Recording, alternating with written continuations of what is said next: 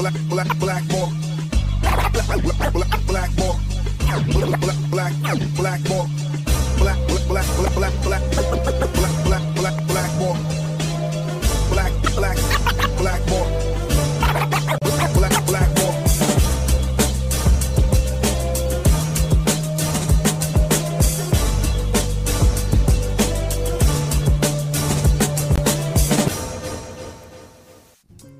What is up, everybody? My name is James Di Fiore, and this is Blackballed. He is a friend of the show. You know him, I know him. But you know who else knows him? Legacy media outlets in Canada. Legacy media outlets in Canada have helped themselves to the trough of information that my guest today has provided for them, and he's done it all for free. Now, does the CBC, does the CTV owe this person anything? Probably not. But I can think of one person who probably does. In fact, I would go out on a limb and say this person certainly does. And we will talk about him once I introduce my guest today. And his name is David Wallace. David, how are you? Can't complain. And uh, yourself? I probably can, but I won't. Um, I just want to go th- through a quick uh, slides, I guess you would call them, just to show everyone the extent of uh, the media coverage that you have not just gotten, but basically the stories that you've supplied to the media in Canada during 2022. The Western Standard. Uh, let's open with the Western Standard because they're they threatened to sue you. I, am pretty sure nothing came of that. They wanted a whopping four thousand dollars um, for something that they still can't really explain. So that's that. This is like your. This is sort of like a history of your of your relationship with the media for over the last year. This is the CBC lawsuit over story of Russian bribe plot targeting Nenshi is frivolous, say defendants. Those defendants are Shane and Edith Wenzel, who are suing you for a million dollars. Alleged plot against former Mayor Nenshi to show corruption failed alleged fixer says. And the Wenzel put out a family statement that says the accusations made about our family in the Canadaland article are wildly inaccurate. And on the advice of our legal team, we plan to immediately commence legal action to clear our name. At no time were we involved in the alleged plot against former Mayor Nenshi, Naheed Nenshi. We joined the former mayor in his call for a police investigation. Yeah, uh, I guess I shouldn't say anything about that. Um, and then uh, Fixer says former Alberta Justice Minister hired him to get reporters' phone logs. Now, the interesting um, thing about you is that right away, the the editors and journalists and reporters that knew of you were like, uh, I don't know, I don't know, dude, I don't know, and missed out on a boatload of stories that you told us in the beginning of last year, or towards the spring or whatever, that all turned out to be true, right? But they're so vain that they couldn't bring themselves to call you back as a source or anything like that, even though time proved them to be incorrect about you.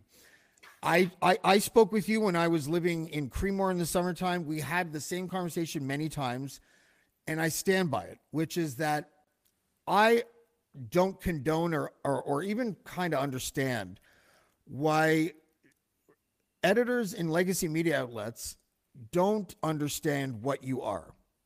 And what that is, is a whistleblower who blew the whistle on things that you were not, not just that you had knowledge of, but were involved in. It created a paradox, maybe even subconsciously in the minds of editors, that you were not credible, which is which is weird because they're supposed to be smarter than that if you blow the whistle on something, it doesn't negate credibility if you blow it on yourself and the things that you do along with the others that you did them with. It actually enhances it. Right? You turned your back you turned your back on a life that you knew for decades when let's just be specific when you were asked to hand over a human being to the fucking cult known as the Plymouth Brethren Christian Church. And you said, I may have done things in my life that I'm not proud of in hindsight, but one of them is certainly not kidnapping. That's it in a word. what has this year been like for you? You see all these stories flash and everything. You know, tell me what it was like from the from. Let, let's start from the day that you met Richard Marsh in the context of I'm not going to hand you over. Uh, well, that was uh, that was 2021, and uh, I wouldn't do it. Um, and basically, since 2021, things have started to slide downhill. Um, can't fight city hall, so to speak, and and that's the problem. My clients, um, um, they don't like being told no. And one of the big problems that you brought up about legacy media, they knew all too well my credibility. You see, uh, in many cases in legacy media, um, when you go further up the elevator to the top, these people were my clients. So they didn't want to go anywhere near me because they didn't want to get any on them.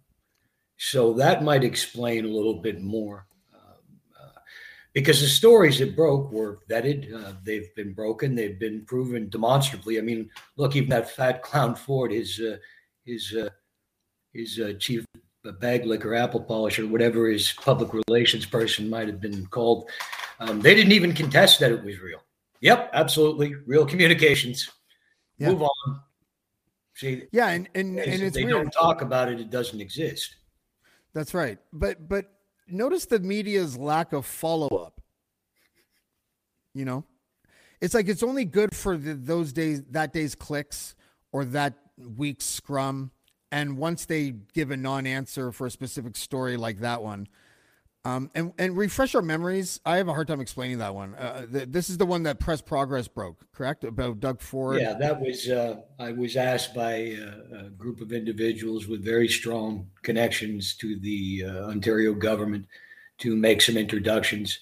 Um, so I did. Uh, I had the same sort of pressure over in Russia. Uh, people asking me if I could make those introductions for them and through back channels, uh, the premier's uh, at the time one of his advisors, I was able to uh, arrange a meeting of the minds, so to speak. And prior to that, I was also uh, able to supply intelligence to members of uh, the premier's staff in terms of uh, activities that were being taken both for and against them.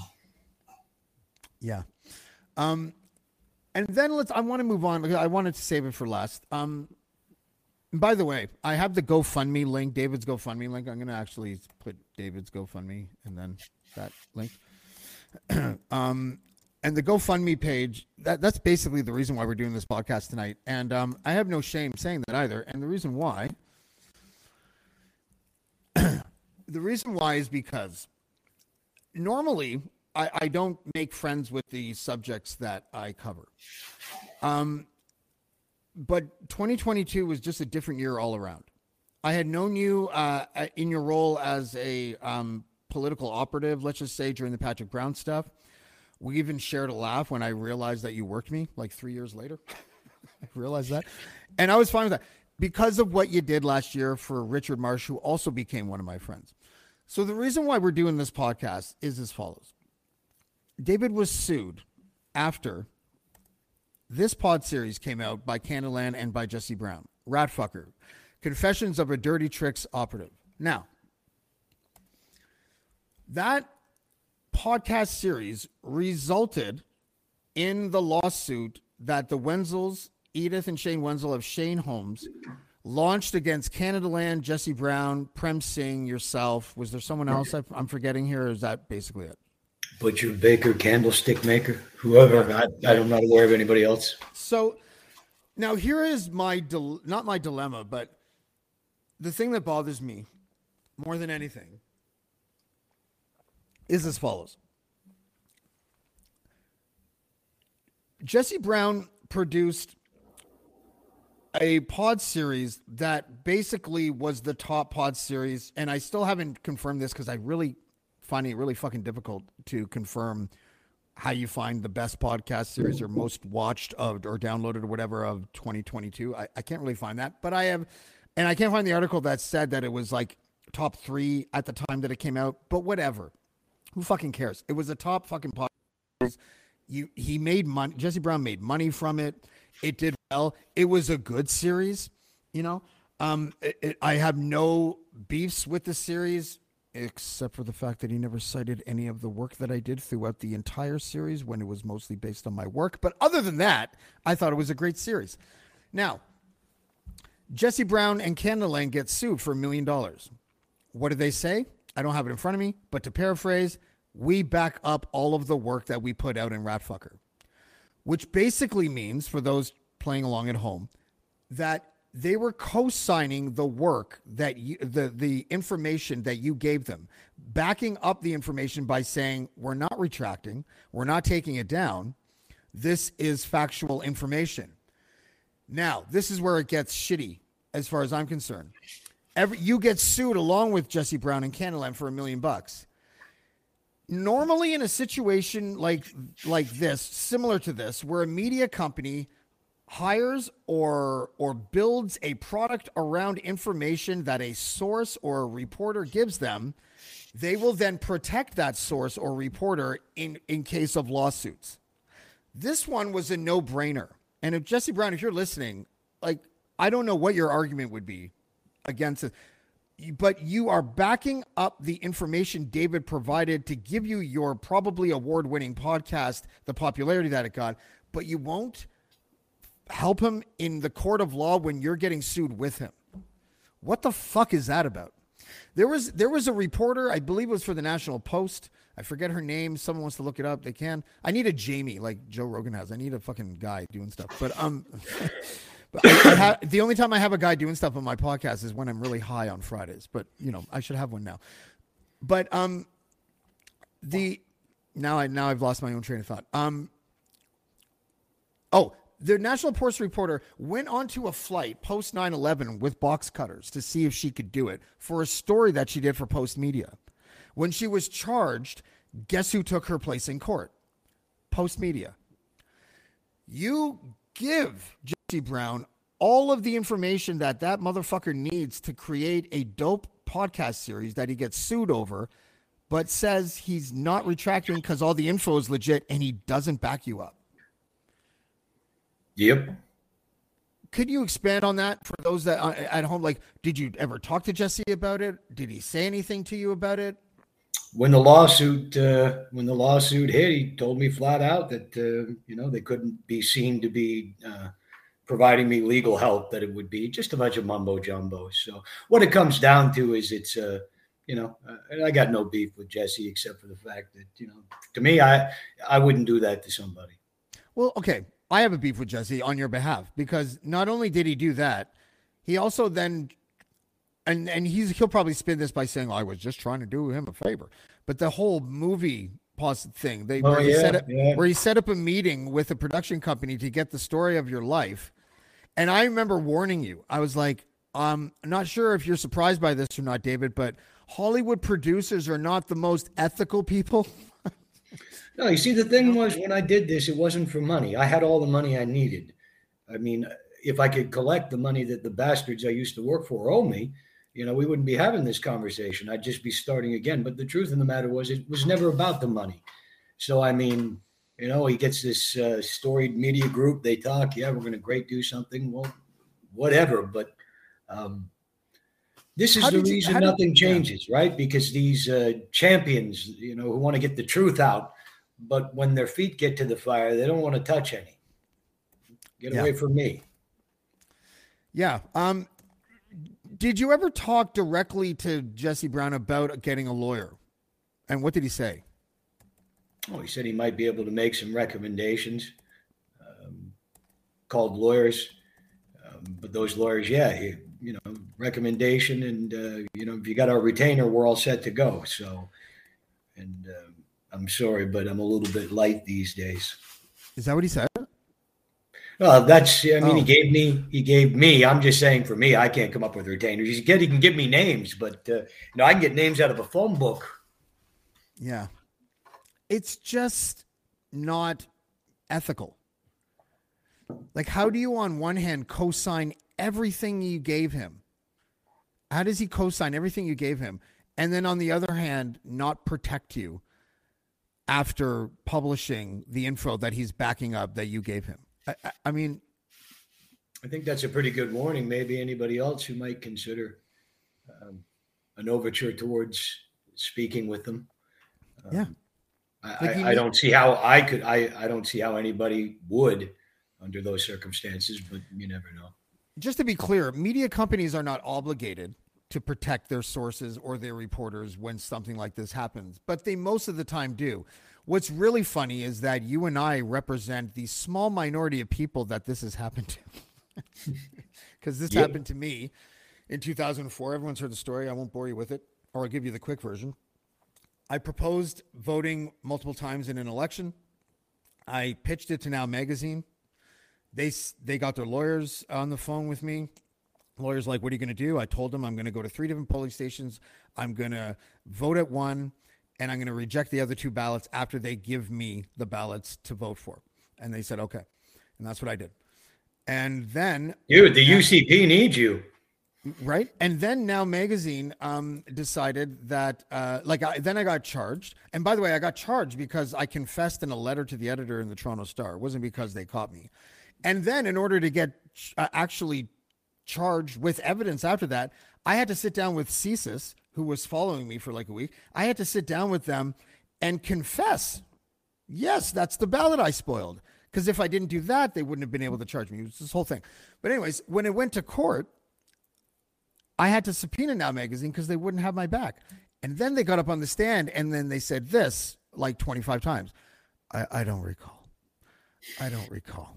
I don't recall. I don't recall. My lawyer's like, and it's funny because I was basically the lawyer. I was handing him the questions, right? He's like, Do you not recall having a telephone call with James the day before the election with your Now Magazine lawyers where he explained exactly what he would do? I, I, I, I don't recall. Bitch totally perjured herself. 100%. Ellie Kersner was her name.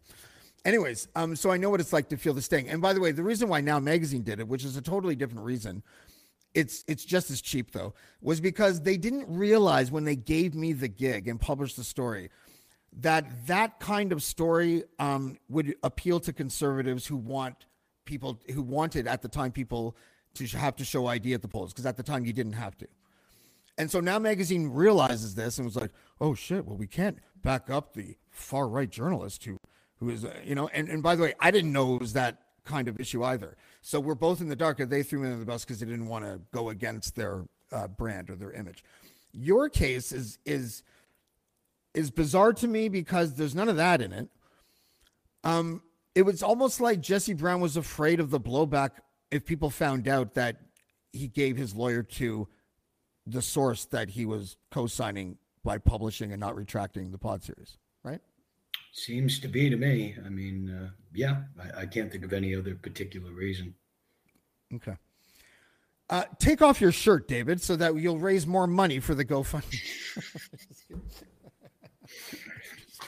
You know, all kidding aside, I mean, I got to be honest. Um, these people, um, the evidence speaks for itself. Um, but the way laws are set up in Alberta, if you cannot get into court and defend yourself, you're not going to win, regardless.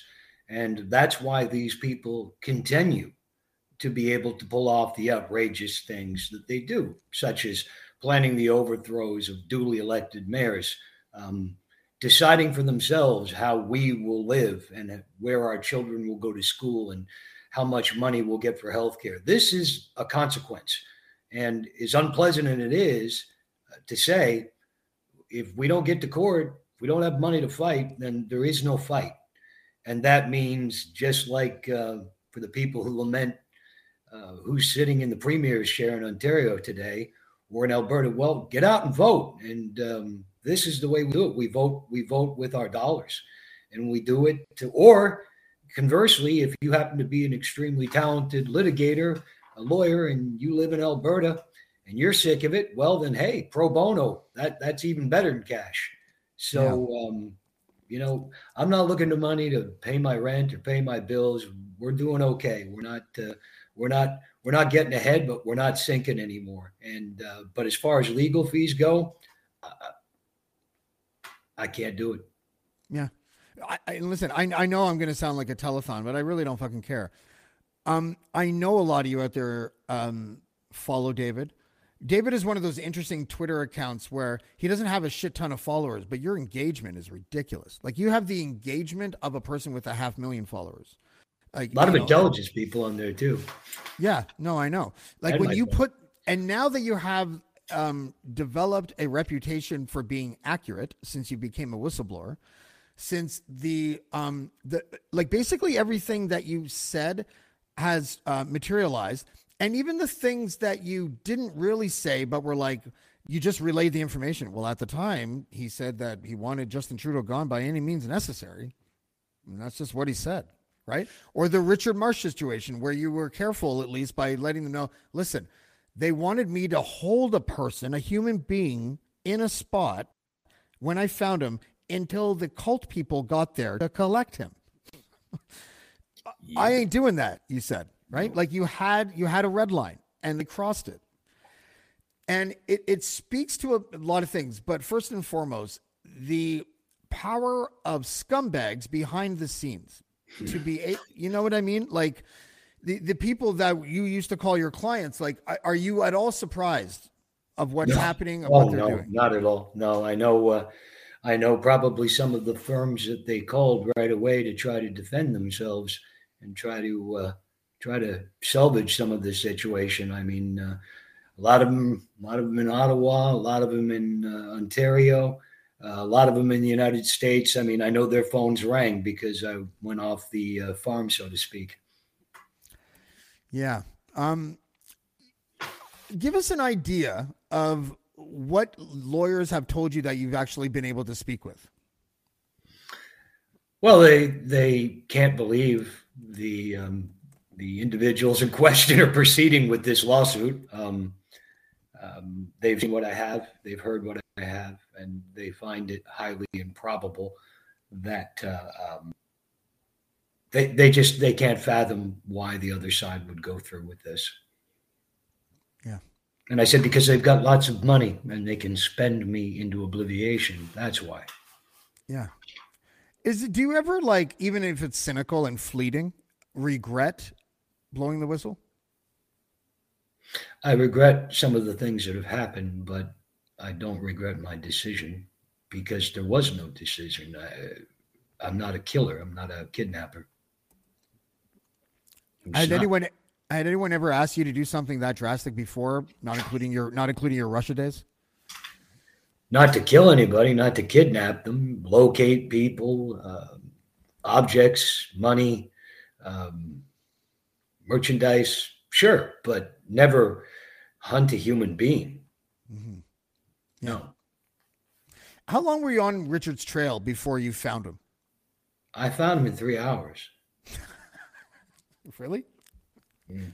I stretched it out a few weeks to get the cash. They were paying me, I think it was 10 G's a week. But since they were bastards, You're like a graphic designer of political operatives. Graphic well, they weren't ready. They they claimed that they had uh, warrants to be served on this guy. So, okay, I'll find them. Do you have your warrants? Not yet. Keep looking for them. I didn't figure it was uh, that big a deal to stretch it out a little bit since they didn't even have their paperwork. And then, but finally, I said, okay, I got them, guys. Like, what do we do? Here's the proof. What do you want me to do? And that's when they told me they didn't have any warrants. And well, the rest is history. And like I said, I'm not a kidnapper.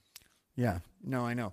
And the the um the edges of that sort of like crowd, and when I mean that crowd, I mean like, you know, the the the conservative sort of swamp of operatives and fixers and former politicians and lawyers and all that kind of stuff.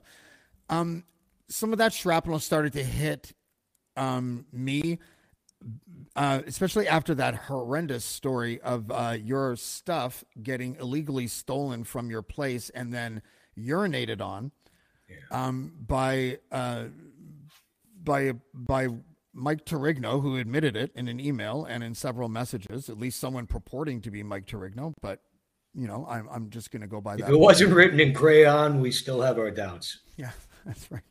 I still get messages to this day from sock puppet accounts that are like, I want to go on your show and talk about pee.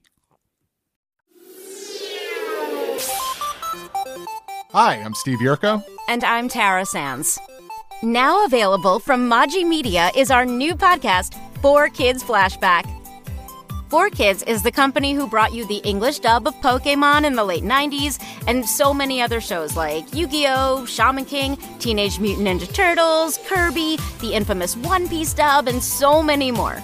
We'll be talking to the people who worked at 4Kids actors, directors, writers, editors, producers, engineers. You get the point. And hopefully get the answers to questions both you and I have about the company. I actually worked there as a voice actor on some of the shows. And I was a kid watching the shows and remember way more than Tara does. And thank God for that. Steve is actually a professional storyboard artist, which gives some really unique insights into anime and animation. Subscribe today wherever you get your podcasts. That's the number four Kids Flashback. Right? And then I found out through the grapevine that you know who likes to impersonate uh, his friends? Jonathan Al- Denis. Allegedly, yes. Allegedly, yes. So the theory from this person that I have that used to be a part of that social circle is that it's either Mike Torigno on coke, just being an idiot, or it's Jonathan Denis posing as Mike Torigno. So now, whenever I get messages, pretend to be a man too. So there Yeah. you go. now whenever I get messages purporting to be from Mike Torigno, I'm always like, "Hey, did you know that Jonathan Denis calls you his little sock puppet, like his little plaything? Are you his little plaything?" And he gets so mad. He gets so angry at me. But I don't know what else to do. Like he want, I keep on telling. He he always opens the conversation with, "Let's let me go on your show and talk about Piz," and I'm like, "Okay," and then he's like, and then he always like ends up retreating into. Yeah, why don't you post all those lies about me and I'll sue you for sport? And I'm like, how about this? I'll let you sue me. Okay. Come on my show. I'll call you anything you want. I'll allow you to be litigious, but I'll only do it on my show. And you won't do it. So I don't know what that is. But these are the people that you're that that you're dealing with. And by the way, these are not like nobodies behind the scenes. I'm not talking about Torigno, but I'm talking about the other people. Like they're not nobodies behind the scenes in Alberta politics. In fact, you could largely say that they make up a large part of the underpinnings of the dirty politics that exists in Alberta. Isn't that Absolutely. fair? You got you got uh, you know basically this is organized crime. That's what it was. I don't care what you want to call it. These are people who have the courts, the police, the uh, uh, right on into the uh, uh, government headquarters in Edmonton. These guys have got their fingers in every pie. They're, these are the power players. People have seen the photographs. They've seen the business connections, the friendships, the uh, the crazy stuff is. But uh, listen, at the end of the day, Alberta is turning into a tin pot third world lunacy farm.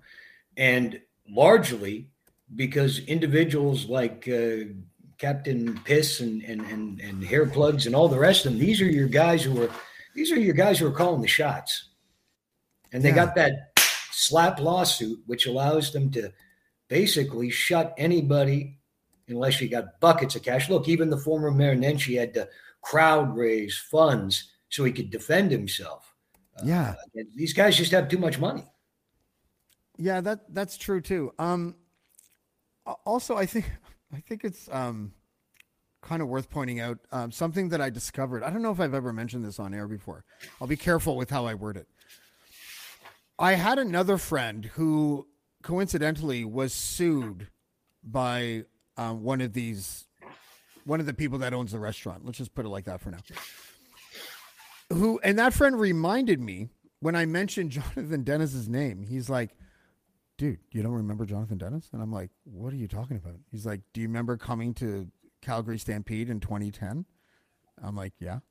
He's like, do you remember doing a shit ton of blow while you were here? I'm like, yeah. He's like, do you remember coming up to me and being like, is it weird that the fattest guy here has all the blow?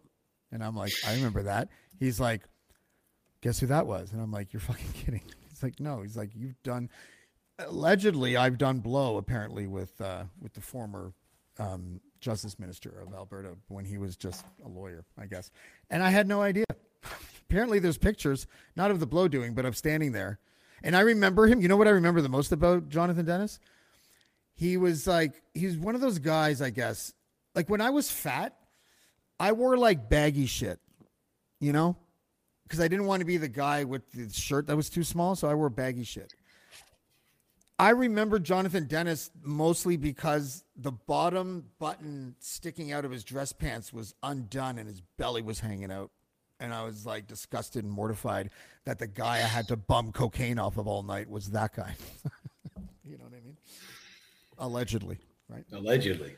Yeah. So, anyways, the point is, is that um, it, it's funny because it's almost like everyone knows the people that run things and the people behind the scenes, and it's everyone too. It's like from from you know from Danielle Smith to like Alan Hallman to like the former Justice Minister Jonathan Denis to these like shady lawyers and all of this shit and every fucking buddy that I talk to knows they're dirty. Simultaneously, no one will do anything about it because they are afraid of them. With good reason. I mean, besides the general clown like behavior of these people, those are the dum dums in the group. But the people like Hallman, they're not stupid. Okay. They may have whatever else going on in their life, but we're not talking about idiots. And the people above them, the Chipeurs of the world, the uh, the people that defend uh, multinational uh, criminal empires such as the Plymouth Brethren Christian Church. Because let's get this straight the Plymouth Brethren Christian Church is an international crime syndicate. Mm-hmm. Okay. That's what it is. It extorts money from their parishioners and it, it forces labor through this prison of self belief that these people have into contributing to a dawn Right? So it's an international criminal organization, but people like Chipeur, now that's where you get really, really into the weeds because Gerald Chipeur is one of the wheels that makes fascism possible in this country. Money that flows in, these cults, these these far, far, far. We're, we're not even going to call them right wing. These are people who are straight up uh, um, control freaks who want us praying in churches while they clean out our bank accounts. I mean, that's what we're talking about. It's a criminal empire, and Alberta's the hub. Yeah, and it's um, and and I just not to belabor the point, but if it wasn't for David Wallace, um, we would know a fraction of what we know about the Plymouth Brethren Christian Church, if anything.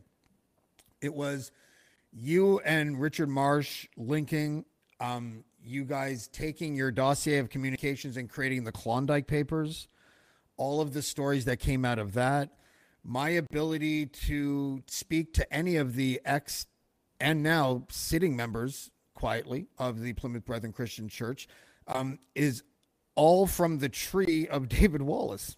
it really is. And isn't it creepy, James, that when you look under the surface, not even that deep, you see the the the tendrils of this cult spread out in Ontario, in Quebec, oh, yeah. all over Canada now. I mean, we're talking about with premiers. We've seen the the excellent work PressProgress did, tracing back contracts to what was it, Saskatchewan with uh, Alberta, with Ontario.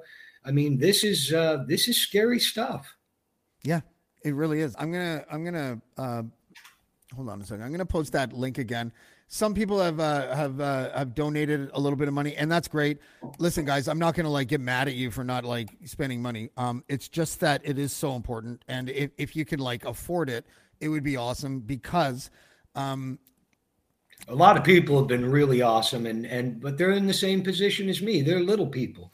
Yeah. We're here, and and we have a belief, and and it it, it almost feels like unless you're willing to get on your knees and accept this bullshit, um, you know, you're, you're, you're out of luck. And, and because pretty soon, pretty soon, if someone such as myself, who has broken these stories, which have all proven to be demonstrably true, mm-hmm. um, if they can shut me up with my reputation, with the information I brought, what hope does any do any of us have? Yeah. Really? No, you know exactly and it's and that's why that's why it's when you said the tentacles of this cult I, you know i start thinking of um of things that i didn't know before you and richard marsh came into my life. I didn't know that stephen harper had such a cozy relationship with this cult. I didn't know that stephen harper swore on a cult bible when he was uh when he was taking the oath of office. Excuse me. I didn't know that um, Pierre Poilievre was a um, you know, wh- who is he business partners with? Mr. Jonathan Denis. Right. Um, and does Jonathan Denis have refresh my memory? Does he have any connections to that to the cult? You know, I I, I don't know, and um, Okay. I, I really, I it mean, would be like Gerald Chipeur would be the connecting tissue between those. Gerald Yeah. is the legal counsel, and uh, Another thing that I learned from you was the existence of a man named Gerald Chipeur, who is the cult lawyer, who just so happened to be the lawyer of Prime Minister Stephen Harper at one time, who was the lawyer of Ezra Levant at one time, who was the general counsel of the Conservative Party of Canada at one time. It's not like Gerald Chipeur goes from the PMO to the cult without any overlap happening as far as business goes. I would be very, very surprised to find out that maybe once in a while Jerry doesn't make a call to sort of hook up, you know, the best avenue to go get a contract from the government, just off the top of my head. You know, like Absolutely. That's how it works. It's about money. I mean, uh, all of these guys are fervent believers in their cause, but if they have a chance to make money, well, they'll put their beliefs aside momentarily and hold their nose.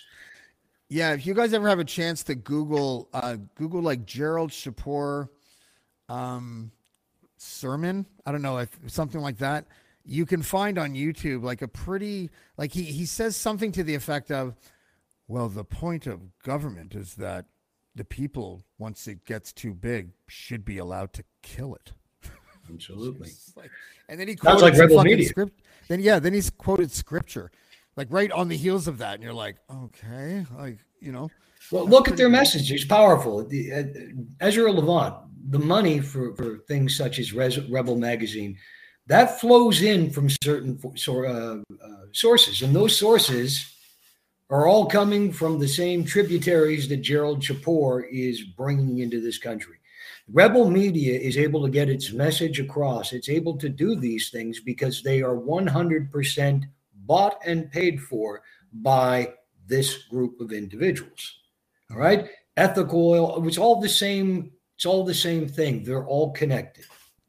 Yeah, and and the the just like uh, Dean Blundell on the Dean Blundell show last week, I was on uh, with Caolan Robertson, I believe his name was, who was a former Rebel News uh, reporter, who gave us all of the inside scoop of what it was like to apply for the job, to work uh, for Rebel News.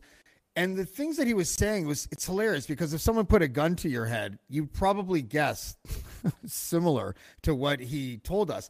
But he said even in the job interview, all Ezra was doing was like basically saying, well, first you rattle the cages of these people who get angry at that, and then you put the system in place, you make a lot of money. And then you take this issue, you make a lot of money. And then that issue, you make a lot of money. And and this guy's sitting here because he's a true believer at the time, and he's like, Well, what about protecting free speech? And it was almost like Ezra looked at him and was like, What? What do you, what do you mean? do you know what I mean? Like they don't they don't they're they're grifters. They they are pure grifters. And and and that's all they are. And this this machine um, that they have, and and I guess you'd say the Western Standard and Rebel Media, certain aspects of Postmedia, like Brian Lilley, and people like that, they are basically just hired guns uh, for cons- provincial and federal conservative parties. That's pretty much all they are.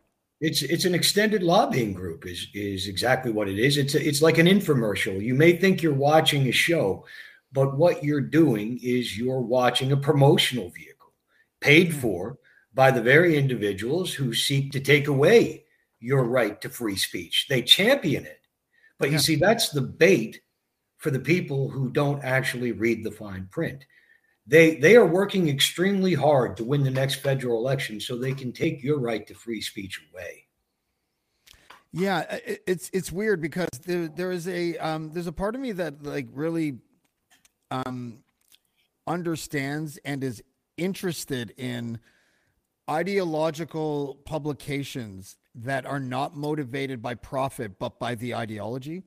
And I never thought I would find um a villain worse than that until you realize that the ones that do it for profit are so much worse than the ones that do it for ideology.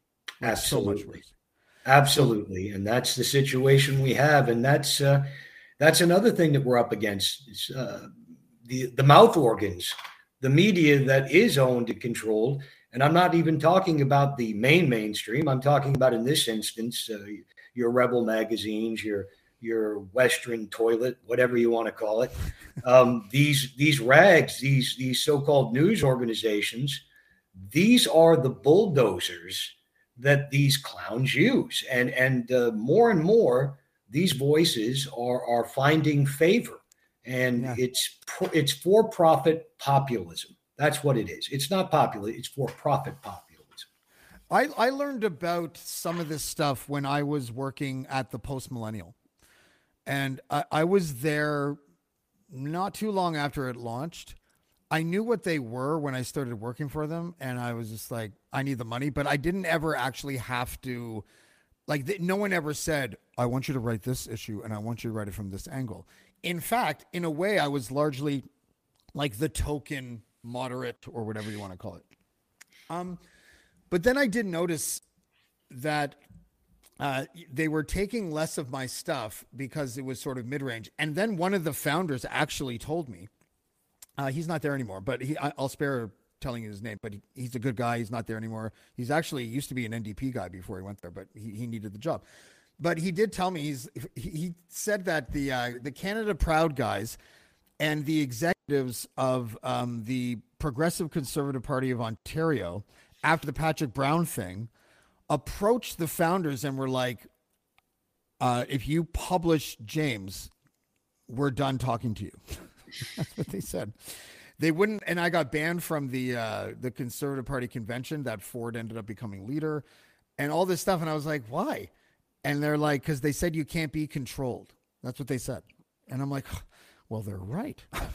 it's funny. At least they know who I am. You know, like it, it was weird. It, it was it was odd, but yeah, you know, and that was right at the beginning. Now the post millennial is just another same thing. They're they're they're grifters. They do it for, for profit. And that's why it's so much worse. Like I've seen them do things like um, you know how like people uh speak in third person or when Justin Trudeau's one time said something to the effect of uh, he was talking about something else and then he said something like and then they stand there and they say we don't want to fight climate change. We don't want to do this. We don't want to do that. And so post millennial clipped that clip where just what did justin trudeau say? Exclamation point. We don't want to protect the climate we don't want to do this. And then that was the clip. What is he hiding? Da da da and all that kind of stuff. And i was like holy fuck like it's so blatant. So i posted the video underneath it like the full video. And it was like they had all these like um hired you know idiots to like come in and be like fucking Trudeau lover. And I'm like but you just I'm just saying that the video is not fair. And no one listen and th- that's the machine right that's the grifter That's the machine, That, make, that makes money off of ideology And it also puts a lot of people in trucks and cars and uh, on foot and bouncy castles, and it puts them into uh, positions where they're left holding the stinky end of the stick, where the Ezras and the rest of that media, well, they're over here counting the money they've made selling their product. yeah if I profess my love to Marie Henein do you think she'll be her lawyer Hmm. Probably not She's uh, certainly a brilliant litigator, and uh, oof, yeah, yeah she's, a, she's She- a brilliant one. I think I might let her kill me if I just had nothing left in life. I'd just be like, that's the way to go. Just claw me to death. She looks like she probably could. She's, Make me uh, look she, stupid. she until looks extremely fierce. I'm so mean. Confident and fierce. I don't know. I, I I just love her to death. Um, but that's the kind you need. You need a lawyer. This is again, um, in case you just joined us. I'm here with David Wallace. The specific reason for having this podcast is so- people can maybe check out his GoFundMe, see if they could donate a couple bucks. Um, I don't know if I finished my thought earlier. David has basically 48 hours to answer this lawsuit with a lawyer in tow, or I don't know. Are you fucked? Like, what happens if you can't find a lawyer? Do, does the, the they didn't just automatically judge the case against you and you owe me a million bucks, right? Like, Yeah, I'm pretty sure that's how it goes. I'm. How can that be? They have to prove it first, don't they? That that that. I mean, I got one ace in the hole in the whole thing. In 1997, I got myself Brazilian citizenship. So everything else goes to hell. I can go to Brazil, and you can't. You can't extradite me for nothing. You know what? Because of your hair and what you just said, I just pictured your taint. Oh boy. I know. but anyways, um, I don't call it a taint. I call it. I call it a a, a, a, a fucking Torigno. here- a Dorigno cushion. charisma kitchen. exactly. Yeah. Um, yeah, this is why I'm a little um, annoyed with, uh, not a little annoyed, but really annoyed with mainstream media. Mainstream media at one time would have taken a story about a religious cult. They would have taken a story about a religious cult and they would have ran with it until they milked it for every fucking dollar they could through clicks and subscriptions and whatever the fuck. Not so yeah, this is a bad one. I mean, I, I did some work before for another crazy cult that likes Hollywood people, if you know what I'm saying. And they weren't even they weren't nutty like these people are, and they were their whole level of nutty. Yeah, but uh, wow, they never asked me to kidnap anybody. No, I don't think it can be understated too or overstated. Um, that Gerald Chipeur was for a while the guy paying you. He would pay you through a, a, another law firm, but you saw we have the receipts of the money originating from Gerald Chipeur, do we not? Uh, I got uh, my payments would come through uh, Alan Hallman. Right. And uh, but he I would mean, say in messages, you have the receipts of me requesting my payment and uh, and Gerald uh, shifting it off to Alan. Yeah, and we have also Alan mentioning, "Oh, Jerry sent me the money. I'll send it to you." Oh, yeah, or something yeah. like that. Yeah, you got it on tape too. Yeah, so uh, an, another thing I learned recently from someone in the know um, in Alberta is that one of their favorite things to do is to attempt to entrap people by asking them to come to like a restaurant or a meeting to get them to say incriminating things on tape. I swear to God, I now know like four people that this has happened to. Um, again, political operatives for sitting premiers or sitting justice ministers or whatever. That's how they do things there. Yep. What I'm going to ask you a question. I'm going to put you on the spot for a second. What is the main difference in the dirty politics between Alberta and Ontario?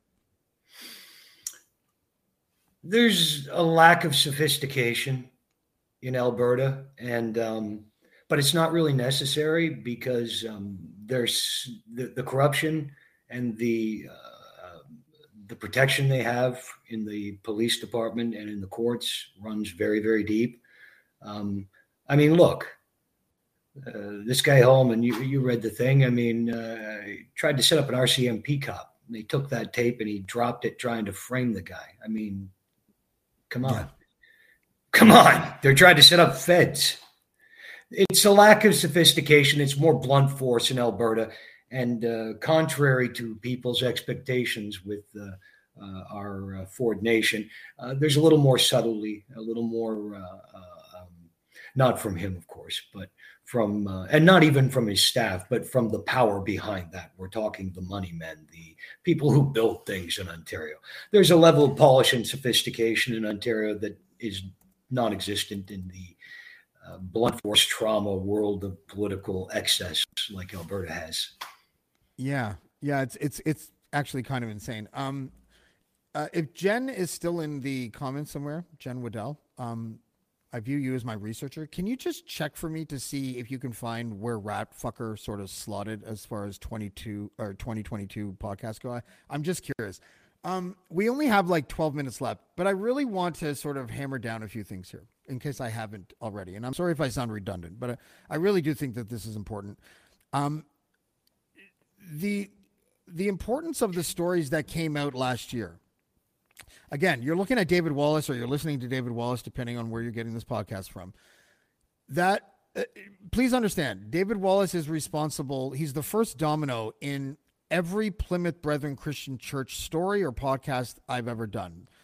Because if it were not for you um, contacting Richard and saying they want me to hand you over to them and I just won't do it, I wouldn't be sitting here talking to you, right? And and, and that doesn't mean that you were like, um, intentionally like you know you know we must break all of these stories it wasn't really like that it was just that as time went on it just made the more most sense for you to do what you kept on doing but it opened up a whole new world for me so you did your job by not handing over Richard, and then we all kind of started to get to know each other. You didn't even have to do anything after that because it, it was the, the good thing was already done. That's how I got to meet someone like Cheryl Hope, who's who's like a hero now of mine. That that's why I got to meet people like Lane Admiral and uh, Lance Christie, who just won a case against the cult in the United Kingdom.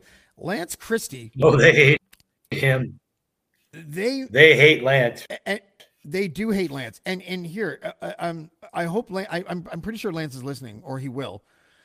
Lance is like one of those um, touchstone stories uh, where where everything has the potential to change.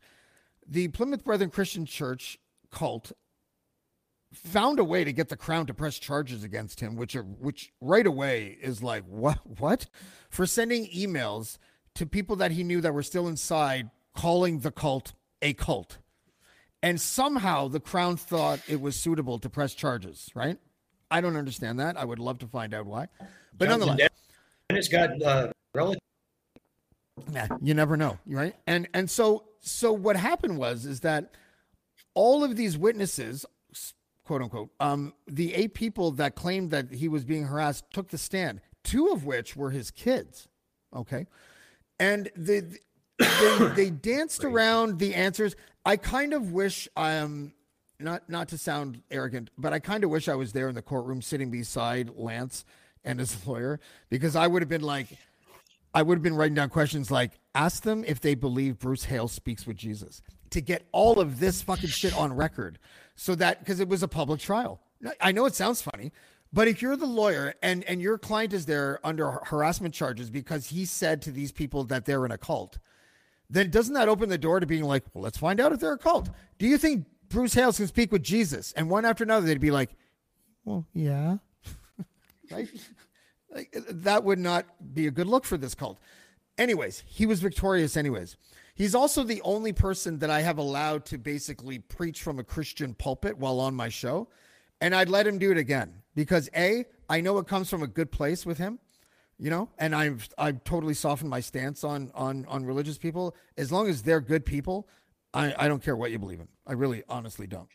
Um, No, and- that's and- the way it should be. None of, I mean, but here's the problem: the people that we're talking about, they do care, and if you don't think exactly like they do, then you're not a person. Yeah, yeah, it, it's it's bizarre. Um, but anyways, the point is, is that you were the first domino in all of these stories.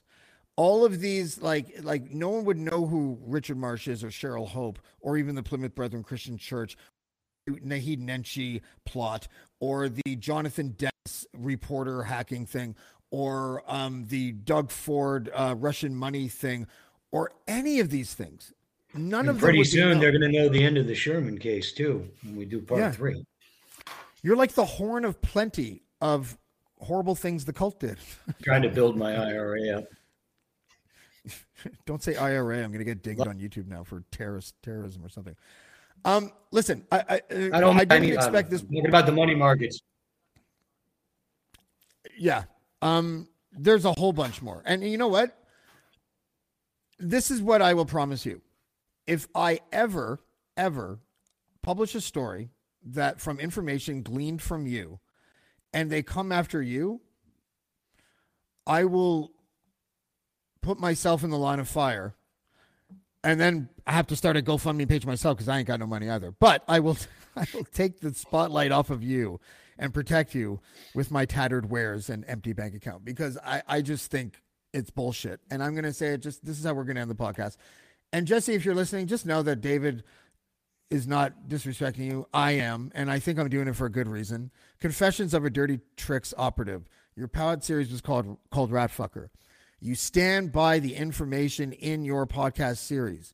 You were sued for a million dollars along with David Wallace, who was the source of the information that you stand by in your series.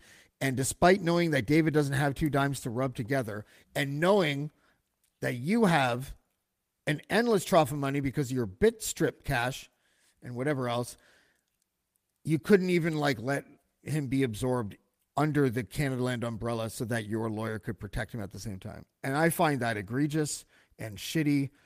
And um, I don't know why you're doing it like that. I don't understand what that two step is. How can you back up the information and then throw the guy that gave it to you under the bus? I don't get that. Maybe it's just because I'm not I'm not built like that. I, I wouldn't do that. Um, but yeah, um, I, I would, I mean, it would be amazing if Jesse Brown changed his mind, not because of all the sweet talking I'm doing necessarily, but just because he has a crisis of conscience or something. I don't expect that to happen, but I really wish it would. Well, it can happen in the strangest uh, places. It happened to me. Okay. What do you want to say before we go, if anything? You've been kind of quiet. I've been rambling this podcast, but it was your telethon, so you can't say too much. Uh, weird. Well, I'm, I'm, uh, you know, I had a bad bout of uh, Bell's palsy there. Um, stress, but getting back on the road to recovery. Still having a little bit of problem speaking, but uh, I, I imagine I'll be back up to speed in a week or two. And um, looking forward to getting the podcast started. Yep. Um, and looking forward to again delving a little bit deeper into what we started with the uh, Sherman case, and uh, looking forward to getting that wrapped up this year. Absolutely. Um, well, listen, uh, David, I think we made 50 bucks this podcast, but it's better than nothing. Um, you know what? I, I don't even know. Like, I, I'm gonna, I'm not gonna sleep over the next day or so because I'm just gonna like go on a mission to try to see if we can find you either a pro bono, pro bono lawyer or we can rally up the cash for you to pay whoever needs to pay. What do you need? A statement of defense? Is that basically? Yeah, we have to put that the case together and um, you know proceed to to have a lawyer. I mean, uh, even getting yourself in there with your statement of defense that that you need a lawyer. I mean, I, I want to fight these. Not only fight them, I want I want to sue these people. Um, I, I, I want. That's when they're going to start crying about SLAPP suits when you start suing them. Have you thought of representing yourself? I know that that just until you can find a lawyer. Like if you were just like No, if I couldn't find a lawyer to tell you the truth, I wouldn't step foot in the province of Alberta. I would, don't recognize them as having a justice system. I have I recognize them of, of having a system of injustice. And as far as I'm concerned, there's no way I could get any fair treatment in the province of Alberta, and that's just a fact. Well, listen, um, I, I, I, I'll try to help you out over the next day or two. I have a couple of ideas in mind. I'll talk to you after the show. And by the way, none of the um, men or women watching could tell that you had maybe some slight um, uh, symptoms left over from the Bell's palsy because everyone was staring at your gorgeous hair. So, Oh, thank you. David Wallace, thanks for joining us today, man. Have a good one. You too. I'm not good at really rallying troops in a telethon setting. Um, since this podcast started, forty dollars. That's not bad. It's not bad. It's pretty good. Um, it's weird, eh? Like the things that you see people like uh, get GoFundMe cash for. It's probably just that David and I have no fucking idea how to properly run a GoFundMe. Can we just say that out loud? Because that's probably what it is. However, nonetheless, I see people that get like, um, yeah, I, I need a new pair of boots because I just started a job in, in a kitchen, and their goal is like two hundred, and they raise like eight hundred dollars in like no time flat. But this guy's like, um, I single handedly broke all the biggest political stories in Canada in 2022, and now I can't pay my legal fees, and corrupt people are trying to fucking sue me for a million dollars. Can I get some money? Crickets. It's fucking weird. We live in a really weird, weird world. I bet you if David had an OnlyFans account where it was just him all day going like this and put running his fingers through his hair, he'd make that fucking money in no time. David, we're gonna have to get you an OnlyFans account. Okay. Um, my big thanks earlier to Chief Evan Bray, uh, who was on the show from the Regina Police Department. That was an interesting interview. Um, I think, guys, you should watch that interview because I don't think you've ever heard a police chief talk like this before. So go find that podcast. I'll post it on Spotify in the next hour or so.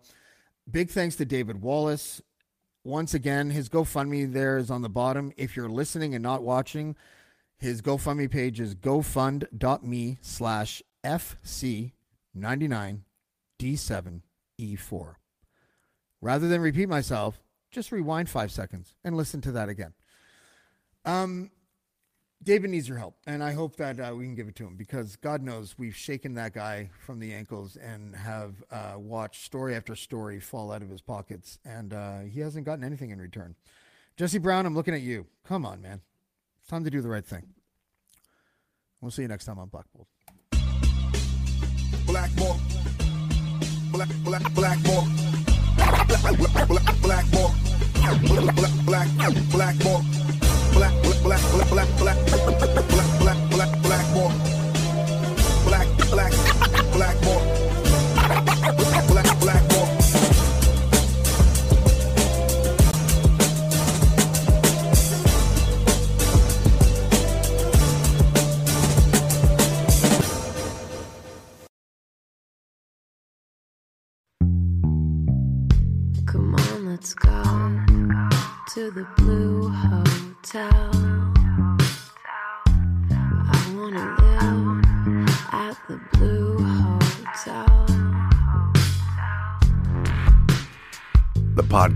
goes everywhere the imagination dares.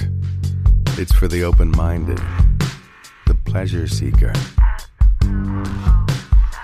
It's Jeff Woods with the new podcast about relationships and sexuality, theme based with special guests, The Blue Hotel Hotline, and every episode climaxes with an adult bedtime story.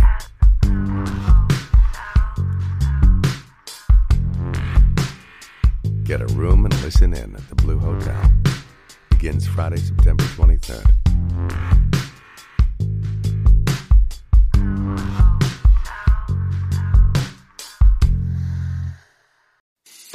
I'm Matt Cundill, host of the Sound Off Podcast, the show about podcast and broadcast. Since 2016, we've been speaking with amazing people who have populated your ears for decades. Legendary broadcasters, research wizards, talent experts, podcasters, voice talent. Almost 400 stories, all for free. Subscribe or follow the Sound Off Podcast on Apple Podcasts, Spotify, Amazon Music, or at soundoffpodcast.com.